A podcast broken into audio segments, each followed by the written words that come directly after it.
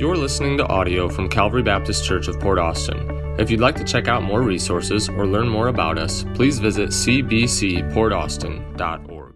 The largest embassy in the world is the United States Embassy in Baghdad, Iraq. And at its peak in 2012, it reached a total staff of 16,000 employees. This embassy meets in this fortified complex on 104 acres of land, which is nearly as large as the Vatican City.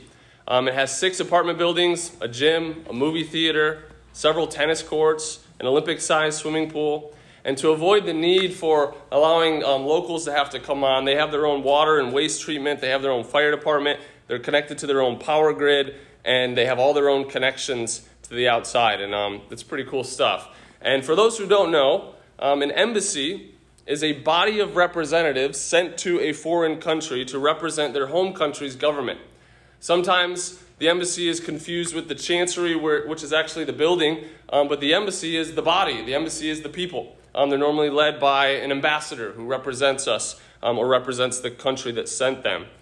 And normally, this body lives in houses and they kind of scatter and live in different houses in the area, and then they gather together at the chancery to operate together as a body um, except for when they're in a place like Baghdad, um, they live on the complex, which I don't think I need to explain why. Um, but an embassy has delegated authority from their sending country. It's important to know it's delegated, um, it comes from their sending country, um, and so they represent and speak for their sending country. They represent them in diplomatic relations. They verify citizenship for members of their sending country. They, um, in some places, are allowed to spread um, positive awareness about their sending country to the place that they're located. And if you're wondering why in the world I'm giving you all this information about embassies, um, it's because I thought it was interesting. It has nothing to do with the message. No, I'm just kidding.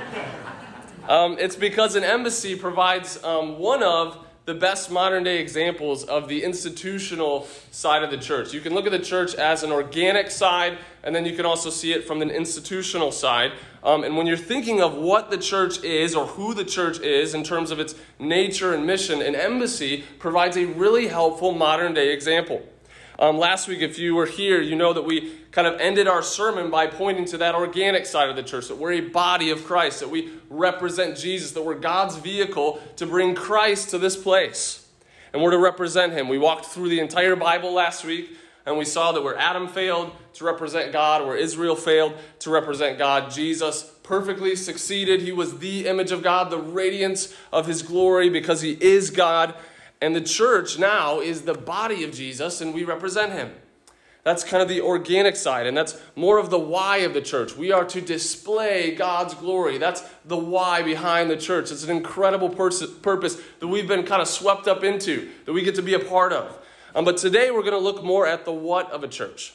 And again, um, we're going to go to our embassy illustration, and I'm going to argue from Matthew 16 and 18 that the church is an embassy of the kingdom of heaven and that its members of the church, as one pastor put it, are card carrying citizens of heaven who represent Jesus.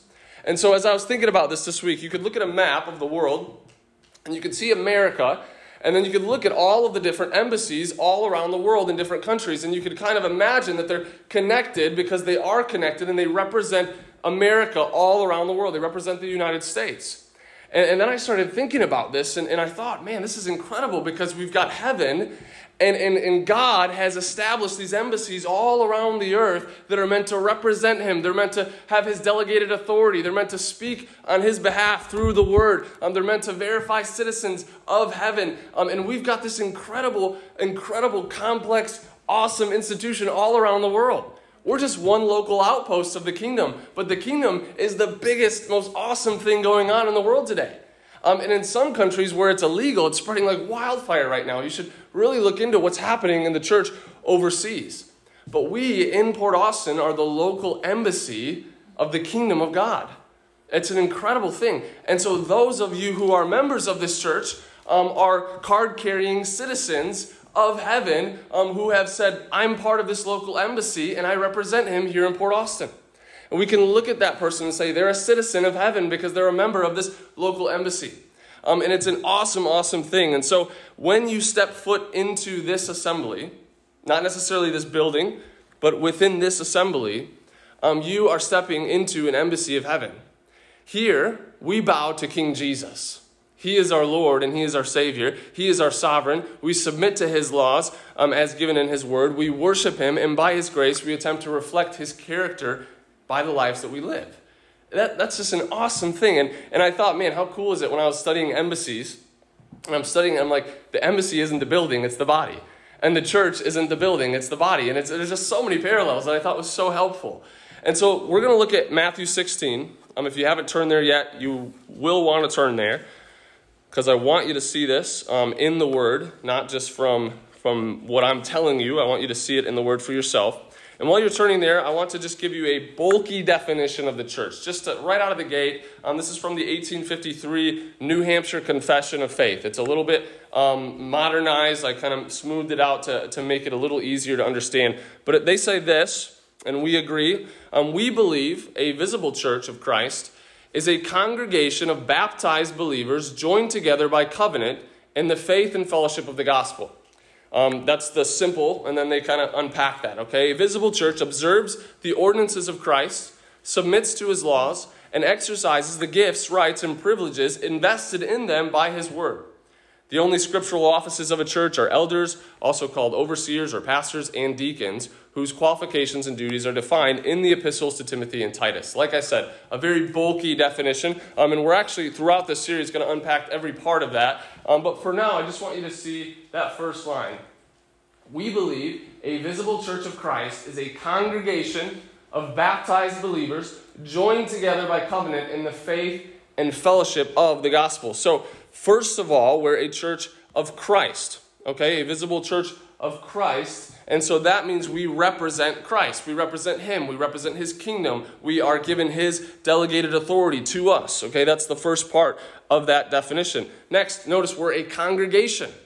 Okay, we're a body, we're a people. All right, also, we're believers. And so we're those who have said, we believe that Jesus died for our sins and rose again, and we're resting in Him alone to save us. And we've publicly identified with Him in baptism. Um, and just as He went down into the ground for me and, and came up, I go down into that water and, and, and, and publicly tell the world, I am a follower of Jesus. I'm identifying with Him publicly. So we're a congregation of baptized believers. We're joined together by covenant um, first of all, through our covenant relationship with God, through the new covenant, which I um, don't have time to unpack completely right now, but also in covenant with one another. Um, because basically, you can see it this way when you were born again and adopted into God's family, um, you weren't just in, done that in isolation. It was like all of a sudden you, you're there and you're at the table and you've got brothers and sisters all around and you're at the king's table. And so, by nature, we were baptized into a body of people. And so we need to understand that. We're joined together by covenant in the faith of the gospel. That's what we believe. And in the fellowship of the gospel. That's how we live together as believers. And so that's a bulky definition, but we're going to show you that now here in Matthew 16. So if you want to look at verse 13, here Jesus takes his disciples away for some important teaching before he's about to enter his latter Judean ministry. And in verse 13, he says this. Now, when Jesus came to the district, into the district of Caesarea Philippi, he asked his disciples, Who do people say that the Son of Man is? And they said, Some say John the Baptist, others say Elijah, and others Jeremiah or one of the prophets. Now, these would have been expected answers based on the messianic expectations of the time. The Jews were expecting this Messiah figure, this Savior to come and usher in the rule and reign of God. And there was all these promises in the Old Testament. And so these are kind of the best guesses of the public. But then he turns this question directly to his disciples and he says to them in verse 15, But who do you say that I am? Now, this is the most important question that anyone can answer in this life. Who do you believe Jesus is? That's so important. Who do you believe Jesus is? Your answer to that question determines your eternal destiny. Who is Jesus? As usual, Peter is the first to speak. If you're familiar with Peter, and that seems to be something he loves to do. Um, sometimes he ends up putting his foot in his mouth, but here something really cool happens. He, he stands up to speak and he speaks for the entire group. We believe in verse 16, Simon Peter replied, You are the Christ, the Son of the living God. This is absolutely incredible. By referring to Jesus as the Christ, he's saying that Jesus is the long awaited Savior, the Messiah, the one who has come from God to usher in salvation for his people. And I don't think they had a full orbed understanding of that yet at this point, but it's so true that Jesus is the Christ, the one who came to bring the rule and reign of God and to save his people from their sins. And not only that, Peter also calls him the Son of the living God, pointing to his eternal nature and deity. So the question is, how did Peter just nail it? Like, how did he ace this test? Like, how did he come to this conclusion? Was he just smarter than others? Did, did the disciples maybe um, focus on Jesus more and they just kind of understood it? Well, no. In verse 17, Jesus answered him, Blessed are you, Simon Barjona, for flesh and blood has not revealed this to you, but my Father who is in heaven. In other words, Peter didn't come to this belief on his own. This was a supernatural revelation from God Himself. And can I say, if you're here today and you believe that Jesus is the Christ, the Savior of the world, and you believe He's the Son of God, and you're resting in Him alone for salvation, you didn't come to that belief on your own. This is a marvelous revelation from God. Brother and sister, you ought to just fall on your knees before God and just be so in awe that He would reveal that to you. Like, you're not smarter than others, and that's not what made you believe. God revealed that to you. He awakened your dead heart. He pointed you to Christ, and you trusted in Him for salvation. This brings us to the heart of our text this morning, where next Jesus says this And I will tell you, I tell you, you are Peter, and on this rock I will build my church, and the gates of hell shall not prevail against it.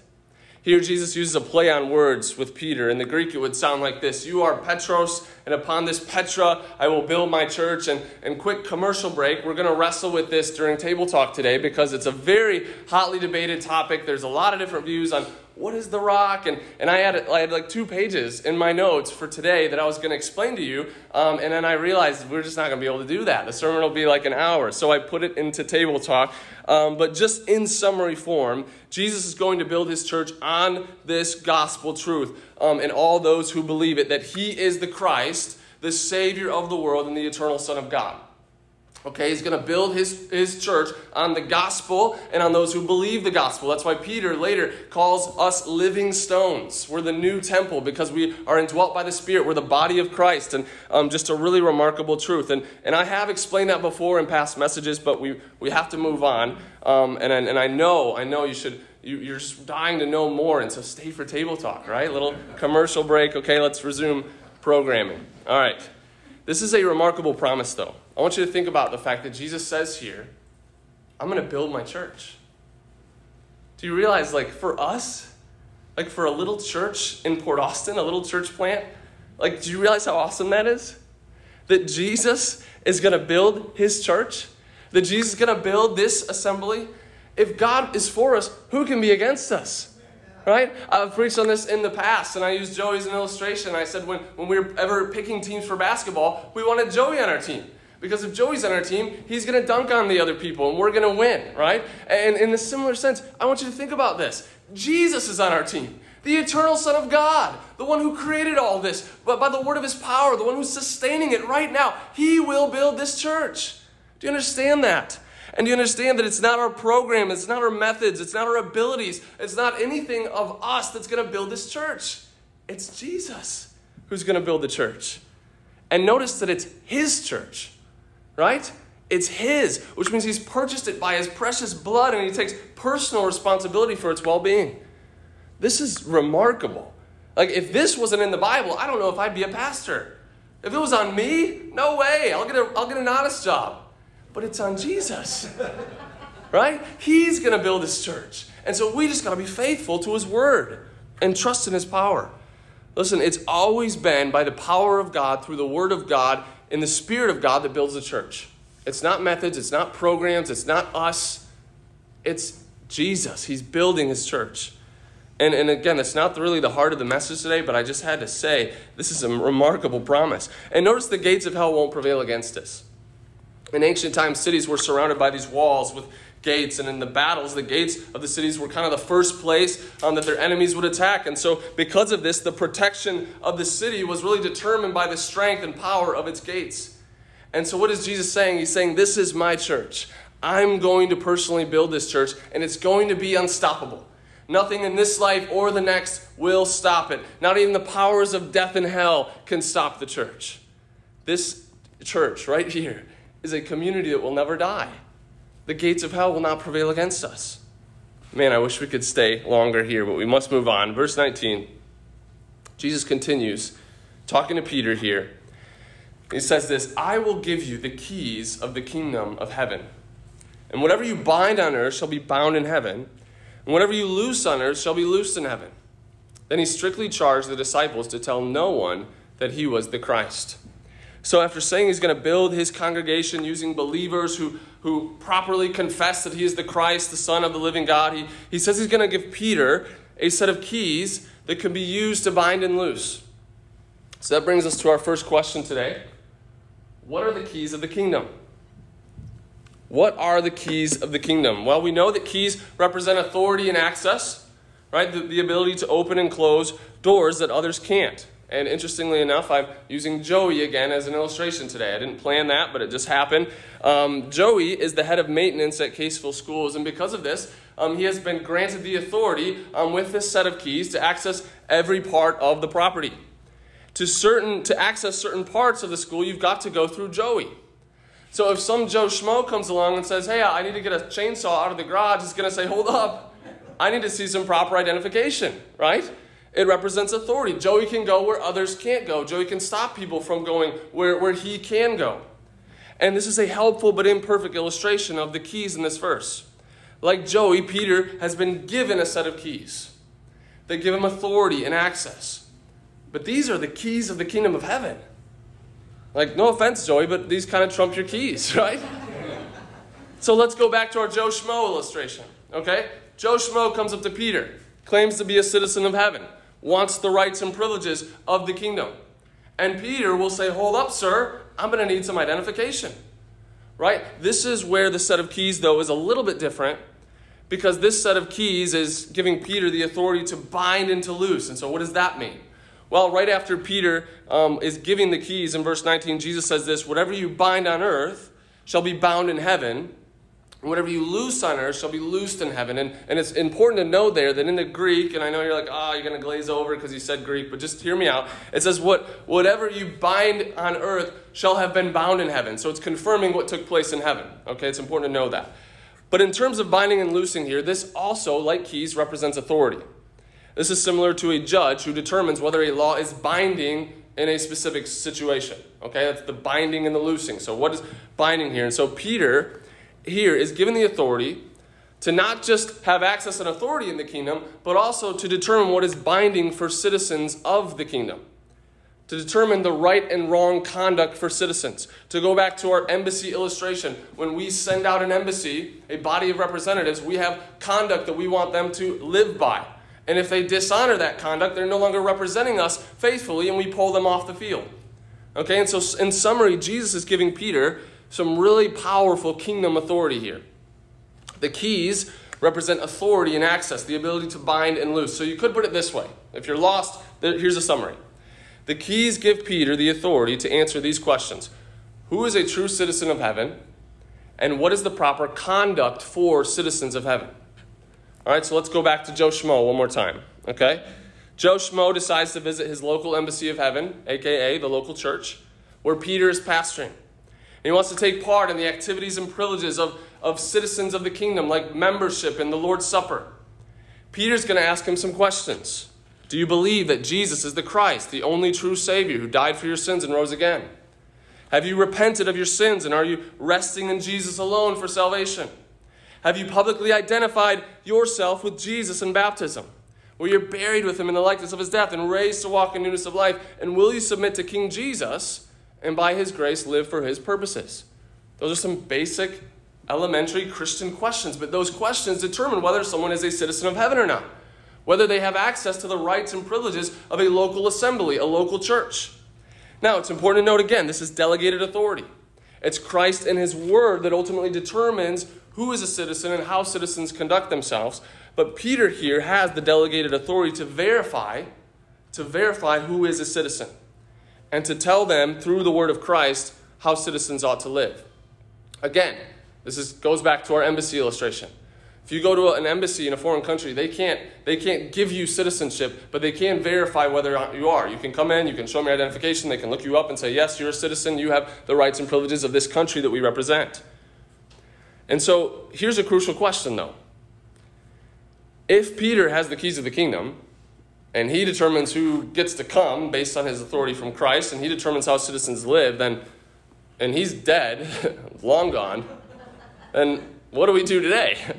Like, how can we determine today who are true citizens and, and how citizens ought to live? And so you can put the question this way Who has the keys today? Like Peter, and by the way, this is where um, that old analogy when you get to heaven and St. Peter's at the door and he says, "Why should?" That's from this, but it's it's really just not helpful at all. But anyways, the question is, who has the keys today? Right? Because we, we need to know. Like all of us want to know if we're citizens of heaven, we want to know how to conduct ourselves as citizens of, of heaven. And so, who has the keys? Well, that's a great question. And I'm so glad you asked. Um, so, turn with me to Matthew 18 now. And we're going to get an example here of how the authority of the keys is to be used. Now, I know this is more of a teaching um, sermon, and, and I don't apologize for that because we need teaching. Um, and, and, but just stay with me, okay? So, just kind of shake up. If you need to stand, you can, but just stay with me. Who has the keys today? Let's look at Matthew 18. Here, Jesus is going to give an example of how the keys are to be used. And he's going to give a lesson on what to do when people in the church sin, when there's disputes within the church. And, and we're going to cover that in a minute. But for now, I just want you to notice in verse um, 18, because we're going to see the same terms binding and loosing here. And so, that, so when you're reading along in Matthew, and you read 16 where Peter's giving these keys and he can bind and loose, and then you get to 17, you get to 18, and you see binding and loosing again. That's a, that's a okay, I should connect this to 16 and figure out what this means, okay? And, and again, we're going to look at the whole context in a minute, um, but just a quick thing before I read this. Jesus here, when he says you in this verse, it's actually plural in the Greek.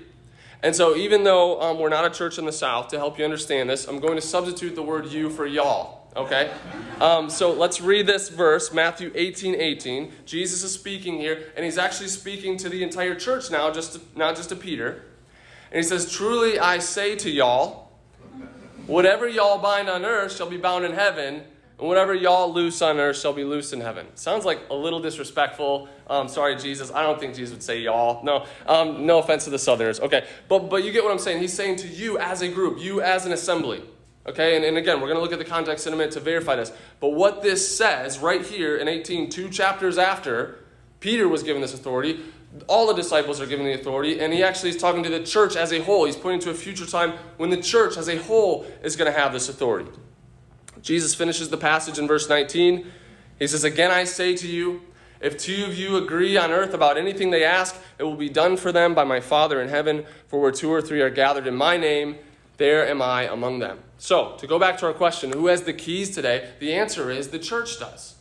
The church, Jesus says to the church as a whole, whatever you bind on earth, whatever you determine is, is binding for citizens of heaven or not, will be bound in heaven.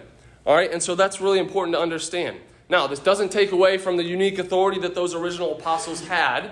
This is just pointing forward to the time when the church as a whole will be given this authority through the Word of God. So let me kind of summarize this for you. Christ took these keys, these keys, handed them to the apostles. The early church recognized these apostles as Christ's representatives, and they submitted to their authority. This is why in Acts 2 42 it says the, the disciples were devoting themselves to the apostles' teaching. Okay? And so this teaching was then codified in a book which we call the New Testament. And once the apostles passed from the scene, the New Testament became the sole marching orders from Christ and his kingdom. And so, as a local assembly, our marching orders um, that we submit to here is the New Testament given from Christ through the apostles to the church. And so, in summary, we have the keys today. The, the local assembly, the local church, has the keys to the kingdom. Okay, we've been given this authority to answer the question who is a citizen of heaven? And how should citizens of heaven live? What should their conduct or life be? Again, this is delegated authority from the Word. So, a moment a local assembly goes a little bit haywire and goes outside the word, they lose that authority. Just like an embassy overseas, if they stopped representing us well, um, we would pull them off the field. Um, in a similar way, a church no longer is a church with kingdom authority when they act outside the Word of God. But this brings us to one final question how do we use these keys today? Right? Like, what do we do with these keys? Well, I gave you the example of Peter earlier with Joe Schmo. Um, and so here we're going to give an example from Jesus himself in Matthew 18. So jump back up to verse 15. All right? Verse 15, this is the context of what we just read about the keys. Jesus says this If your brother sins against you, go and tell him his fault, between you and him alone. Don't blow it up. Don't vent to others. Don't go behind his back and talk bad about him. Just go to him. Just go to him and him alone. If he listens to you, you have gained your brother. But if he does not listen, take one or two others along with you, that every charge may be established by the evidence of two or three witnesses. If he refuses to listen to them, tell it to the church. And if he refuses to listen even to the church, let him be to you as a Gentile and a tax collector. Verse 18 Truly I say to y'all, whatever y'all bind on earth shall be bound in heaven, and whatever y'all loose on earth shall be loose in heaven. So, earlier I told you that this binding and loosing had to do with conduct of the citizens of heaven, how they ought to live, right?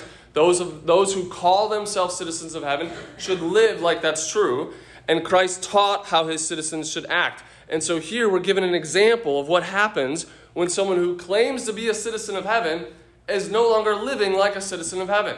How do we handle this? Well, this is, this is where the keys come in. Okay? This is where the church has to submit to Jesus and to, and to Him as our King and as our Lord and to His laws. But notice how gentle this process is within the church. It's slow, it begins privately. It gives numerous opportunities for reconciliation. And the goal, listen, the goal is always to restore fellowship within the church. It's not to use the keys um, to beat people over the head and to, uh, to use our authority in a, in a bludgeoning way. No, it's gentle, it's restorative, it's, it's kind, and it may take several months or even longer for a process like this to go through. Now, to help us to understand this, I'm going to give you a modern day example. I heard a pastor do this um, by using himself. Um, I'm like, that's wise. You know, if I use any of you as an illustration in sin, um, it just might not go well. So I'm just going to use me. All right? So let's say that I have a group of the guys here in the church over for a sports game at the house. All right, we're having a good time watching the game, things are great, but while you're over, um, the group starts to notice that I'm, I'm kind of mean to my wife. I'm not treating her kindly. I mean, it gets to the point where you feel at the end of the at the end of the night that I'm actually verbally abusive with her. All right, I'm just I'm, I'm just not treating her like a husband ought to treat her. And so several of the guys are discouraged by this. And let's say that Kenny, pick on Kenny, Let's say that he's there and he wants to obey Jesus' teaching on this. And so he says, okay, I'm going to go directly to Michael. I'm going to talk to him about this. So, let, so let's say Kenny approaches me and he lovingly confronts me in my sin. Maybe he does so in the form of questions. He's gentle, right? He just doesn't come in hot with an accusation. He just kind of wants, to, wants me to see that this is a problem in my life. And so he's gentle and he's asking me, he's trying to gently show me the error of my ways. And let's say I get super defensive with Kenny. I said, Get out of here. Don't try to run my life. So at that point, let's say Kenny says, Well, you know, Keith and John were there, and so I'm going to call them up and, and see what they thought about this and, and see if maybe I'm overreacting, you know, and I, I don't know, maybe, maybe it was just my perspective. And he calls up Keith and John, and, and they were at the game, and they kind of agree, yeah, yeah, Pastor was, he wasn't treating his wife well. Like that was not right for someone who claims to be a Christian. And so together they approach me again, gently, calmly, restoratively. Just try to show me the error in my ways. And let's say once again I blow them off. Now, at this, in this situation, because I'm a pastor, you should remove me from leadership, okay? But let's just, for the sake of illustration, I'm a member. I'm just a regular member. Okay, so what do we do next? Well, next, um, you would bring this to the church as a whole. That's what Jesus says to do. And so at a members' meeting, Kenny would stand up and say something like this Church, this brother of ours has sinned. He's committed a terrible sin. I've gently confronted him and he's refused to listen. I brought others with me again and he's again refused. I'm heartbroken over this. And I'm pleading with you now, collectively, as a body, to reach out to this brother in hopes that he will be restored. Again, no official action has taken place yet. He says, Tell it to the church. And then, if you won't listen to the church, so at this point, the church is going to plead. And again, this may take several months. If I'm just a member and I'm in sin and, and people have confronted me and I don't like it, I'm probably not going to be coming um, to the assembly. So the church is reaching out with texts and, and saying, We love you, brother. And, and, and, the, and the ground is level at the foot of the cross and, and things like that and, and trying to restore me, right? But if I refuse again, then I have to be removed from membership at that point. That's what Jesus says. He says to treat them like a Gentile and a tax collector, someone who's outside the covenant community, someone who doesn't have the rights and privileges of a citizen in the embassy of heaven. It would be something like this. They would say, Brother, you are acting, you are not acting as a citizen of heaven, as someone who's been forgiven by the blood of Christ. You are unwilling to repent and lay that sin down at the cross. And we are pleading with you to do so. Um, and since you haven't repented, and with tears and broken hearts, we can no longer see the marks of someone who believes the gospel. And we can no longer give you access to the rights and privileges of this assembly. And so at that point, I would no longer be a member. I would no longer be allowed to take the Lord's Supper. It's important to note that I personally hold the view that someone who is under this situation um, would be welcome to come and hear the preached word still. The door of the church is wide open for anybody of all different backgrounds, of all different beliefs. And we're not going to enforce our stuff on them as far as, as they can come and hear, um, but they just can't be a member. Why? Because a member is someone that we as a church corporately point to and say, look at this person if you want to see Jesus. They're a card carrying citizen of, the hev- of heaven. You can look at them and you can see Jesus. But when someone starts living like Jesus, we can't do that anymore. So you're welcome to come worship with us or, or sit and hear the preached word in hopes that there'll be restoration. But we, we, with broken hearts and tears, we can no longer call you a member of our church. This practice, as you can imagine, is not really practiced today in churches.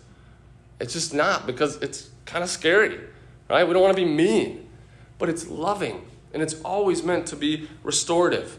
And, I hope after hearing this that all of you will stay for table talk today so we can wrestle with what this looks like, right? Because some of you are like, what? Like, uh, are you sure about this? Like, we're supposed to do that today in 2021? Sure, that wasn't just for that time? But no, it's very clear that we're supposed to do this. Because again, church membership is like receiving a jersey for Team Jesus. The corporate church, the team, has said this person is on the team.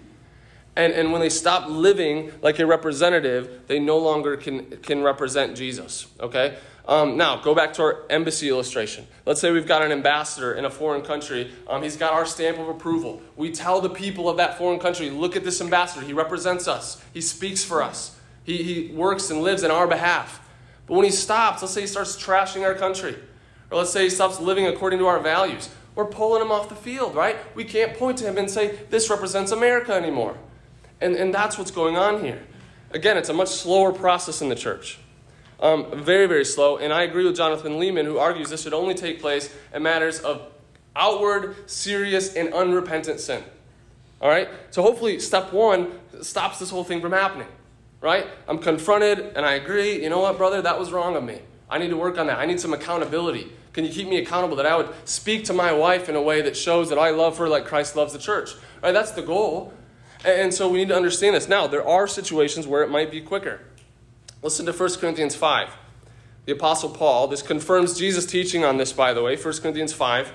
Apostle Paul is just shocked that this Corinthian church has a member in their midst who's committed this grievous sin. Okay, 1 Corinthians 5 says this It is actually reported that there is sexual immorality among you, and of the kind that is not tolerated even among pagans. Listen to this. For a man has his father's wife and, are, and you are arrogant. Ought you not rather to mourn? Let him who has done this, listen, let him who has done this be removed from among you. Why? Paul's saying this man's sin um, is wrong, it's evil, it's grievous. And it's important to note here that, that Paul here is addressing the whole church, because the whole church has the keys, not the church leaders. I don't make this call. Like if I see something where a citizen's not acting appropriately, I bring it to the church and we discuss this together. And so Paul, he's talking to the whole church. He says, You need to exclude this man. You have told the city of Corinth that he's a member of Christ's body and that he represents Jesus, and he's got his father's wife. And you're letting him take the Lord's Supper. You're letting him have, be a member in your church. And, and so it's so important here that we understand, again, that we're an embassy of Christ in his kingdom. We represent him, to display his glory in this place. And so we ought to be holy like he is holy and live lives that represent Jesus in this world.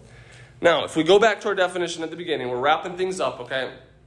We are a congregation of baptized believers jo- joined together by covenant in the faith and fellowship of the gospel. All right? And what I'm arguing is that we're an embassy of heaven. The church has been given this authority to affirm and oversee one another's citizenship in the kingdom. Again, to help you kind of summarize all this, what do the keys do? What do we do with them? We use them to ask, what is a true citizen of heaven? And what is the proper conduct for citizens of heaven? That's why, if you want to be a member here, I'm, I'm going to meet with you and, and I'm hopefully just going to welcome you with open arms, but I'm going to ask some questions, right? Do you believe that Jesus is the Christ, the Son of the living God? Do you believe that He died for your sins and rose again? Are you trusting in Him alone? Are you willing to publicly identify with Him in baptism? Right? Like these are just basic questions. This is not like some bar that, that you have to reach some bar to get to. This is this is really like, are you a Christian or not? Right? Do you believe the gospel or not? Okay, we're, we're all broken, bankrupt sinners who need Jesus. This isn't some exclusive club. But you've got to be willing to say, I, I'm a sinner and I believe in Jesus and I'm going to submit to Him as my King. And so let's let's make three quick applications. You're like, what? You know how long you've gone? I'm watching the time. Don't worry. Really quick. First of all, the church represents Christ in His kingdom. We've established that, but I just want to highlight that once again. The people of Huron County ought to be able to look at us and see a dimly lit picture of what God is like. And you're like, whoa, really? Like, yeah. Like we're individually members of the body of Christ. We represent Jesus here. And that ought to, that ought to just compel us to say, man, by His grace, I want to represent Him well. Right? And an embassy that fails to accurately reflect the country they represent is a failure. And a church that fails to represent Christ is a failure. And so we're all about Jesus here. Right? It's all about representing Him. Number two, the church operates under delegated authority. I just want to highlight this again because the moment we step outside of the authority of the word, we lose our keys, we lose our authority right? So if I say, well, uh, this person doesn't have the same political views as me, and so I don't think they should be a member. No, you don't have the authority to do that. Well, this person annoys me, and so I don't think they should be a member. No, you don't have the authority to do that. We operate under delegated authority, just like an embassy. Okay, we don't actually make someone a citizen of heaven. God does that. We simply verify. That's the only authority we've been given. It's delegated. All right? And finally, this church is made up of citizens of the kingdom. And we need to know this. Um, a true church needs to have members who are only actually believers in Christ. And we've got a lot of churches today filled with people who signed a card, but they don't really believe the gospel. Um, and, and, we've got a mess in our hands because they're not representing God or Christ well at all in their area. And so we're going to be really, really careful that we only allow members into our midst where, that are truly believers. And so let me just highlight this again the door of our church wide open. I don't care what you believe. I don't. Uh, you come. You you are welcome here. But the door to membership is narrow, intentionally narrow, and I think that's loving to do so. And those who have become members, I'm going to give an account for. And so that's why this is so important. If I'm going to stand before God and give an account, I want to make sure you're a Christian. I don't want to give an account for someone who doesn't believe the gospel. And so, again, we're going to unpack this more in, in future weeks, but we, we must be made up of those who are truly citizens of heaven. And again, this is not some bar, some exclusive club. This is like, man, we are just beggars who found bread. Um, in fact, the, the guy brought the bread to us. We didn't find him, um, and and we just want we just want you to come too, right? Like we're bankrupt sinners who need a savior, right? And so it's so important to emphasize that. And so as we close this week, I want to encourage you with the words of Paul from Philippians three, where he actually says, "Our citizenship is in heaven." How awesome is that? Our citizenship is in heaven right now. We are citizens of the kingdom of heaven, and this is a local embassy of heaven. And, this is why I get a little bit frustrated when, when Christians get overly committed to certain political things because we should be able to stand outside as citizens and rebuke all of it. Right? Our allegiance is to Jesus. He's our King, He's our Lord. We bow to Him, we go by His law right? Where his law interacts with politics, we call it out. Abortion is a sin, it's evil, it's murder. That's an example. But Jesus is our king, and we're citizens of heaven. That's where our allegiance lies. But, but here's what's awesome. He continues Our citizenship is in heaven, and from it we await a Savior, the Lord Jesus Christ, who will transform our lowly body to be like his glorious body by the power that enables him even to subject all things to himself. So, in light of that, this is what Paul tells, tells them. Therefore, my brothers, whom I love and long for, my joy and crown, stand firm thus in the Lord, my beloved. In other words, he's saying this You're a citizen of heaven. Jesus is coming back to get you. He's going to transform you into his likeness. And so, in the meantime, stand firm in the Lord. Right? Keep living for his glory. And so, here's my challenge this week. By God's grace and for his glory. Let's live as citizens of heaven together. What a privilege. As you go out and your dealings this week with neighbors and, and coworkers and friends and family members, remember who you are. Remember that you're a citizen of heaven, that you represent him in this world. Let's be an embassy of heaven and represent Christ and his kingdom through our words, through our conduct. Let's reflect the character of our Lord in our individual lives and through the character of our congregation. Let's keep Jesus um, first and foremost in our lives. Let's keep our eyes on him. Let's stand firm in the Lord. By God's grace and for God's glory, let's live as citizens of heaven.